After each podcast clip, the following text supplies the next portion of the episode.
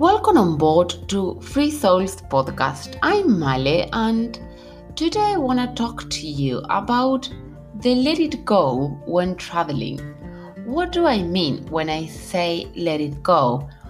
I'm talking about the bonds that we have or that we create, that we form, the I don't know how we get close to someone and then we just separate each other and it happens also when we decided to leave our country because we want to move to a different country or because we just want to go traveling for a long time. For me i think that is not the same to say okay i'm going traveling for a month. I have my returning ticket so i know that i'm coming back. It's difficult and you will miss a lot too but I think that is a bit easier in in the sense that you know you're coming back in four weeks. You know what I mean? So it's like you are leaving and you're saying, I see you in four Mondays, or I don't know, I see you in four weeks.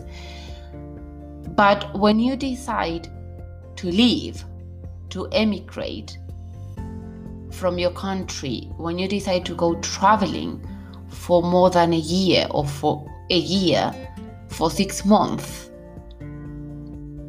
you if you don't really know when you're seeing them again because it may happen even when you're going for a month that you decide oh no i'm staying a bit longer. And then what happened when we start missing and what happened with all those bonds we have. We have to deal with that. And I think that at one point, one gets used to being away from our friends, relatives, whatever. We miss them all the time, of course. we really miss them. You will really miss them. But what happened with the with those people, with those friends that you meet traveling. Because they also come and go all the time. And I think that that's even worst in the sense that, you know, like when you are kind of traveling, your family is your family, your family will always be there. That's for sure. But sometimes you meet someone that really, really, really becomes a friend of you or kind of a family, like a sister, a brother, your best friend. And maybe it just, I don't know, that relationship or kind of physical relationship in the sense that you can see each other and spend time together, maybe a week, maybe a month.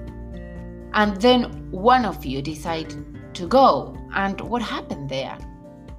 I assure you that you will, I think, that suffer that loss even more.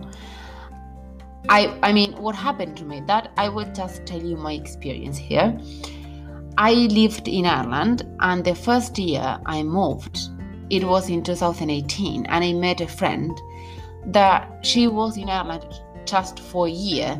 So it was like amazing. We were doing so many things together. She's like my big sister. She's my best friend, but she stayed just a year, and I stayed two years, almost three years in Ireland.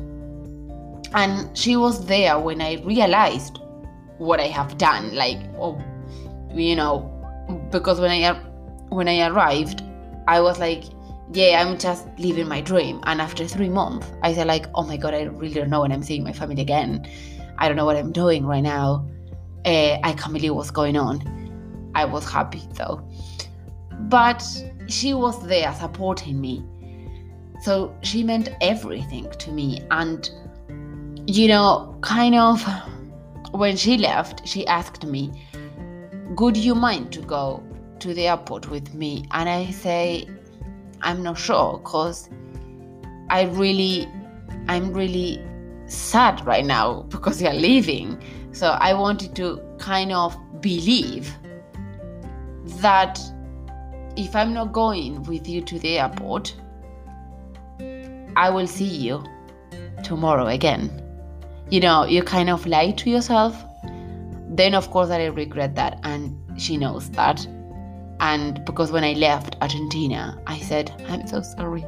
No, sorry, when I left Ireland again uh, in 2020, when I left Ireland, I said to her, You were right. You really need someone when you are leaving the country. I'm so sorry. I haven't been there for you.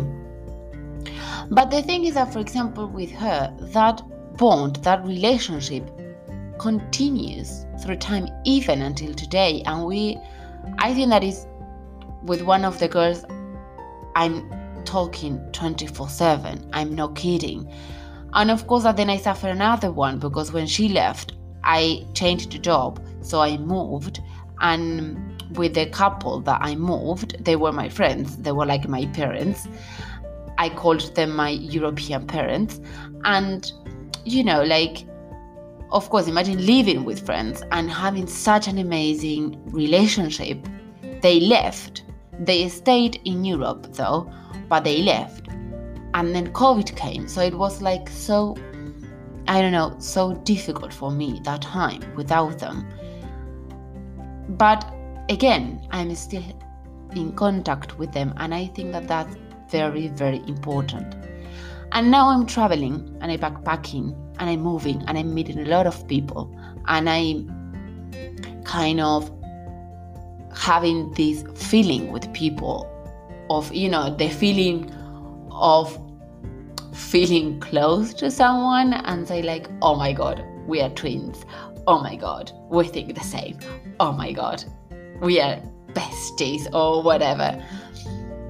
And again, it's like the lifestyle I'm living right now, or my life right now, is just to be here today, but tomorrow I may not.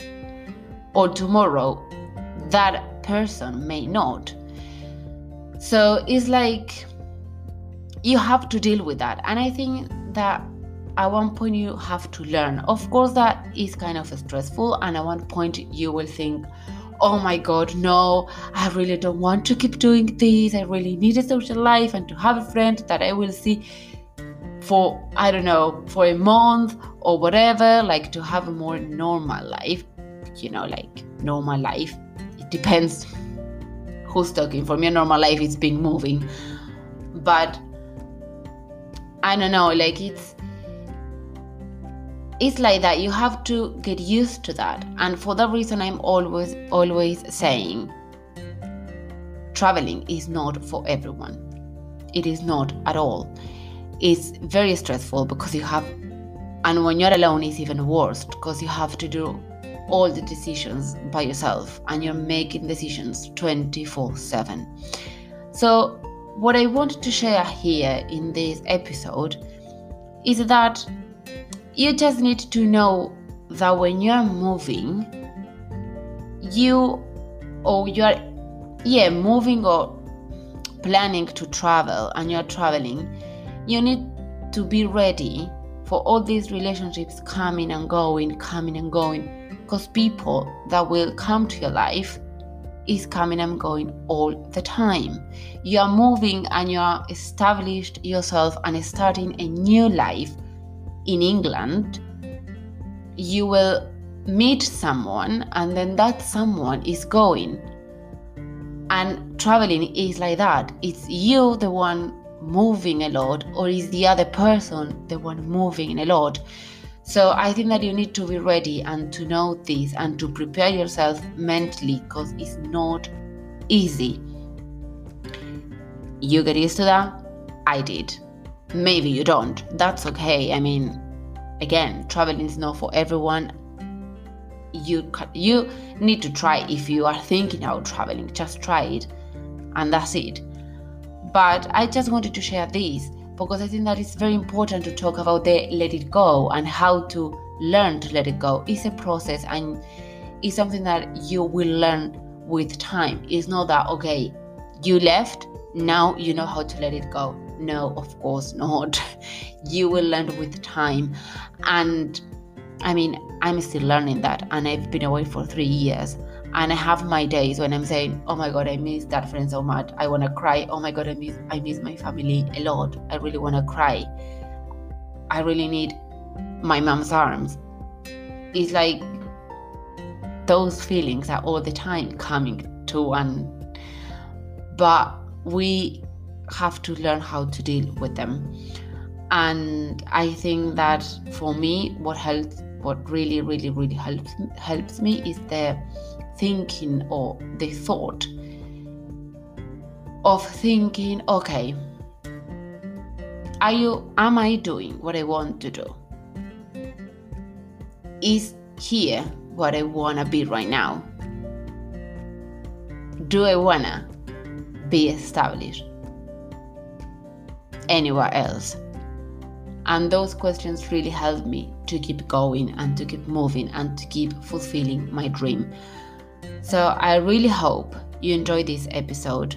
Please be ready for this.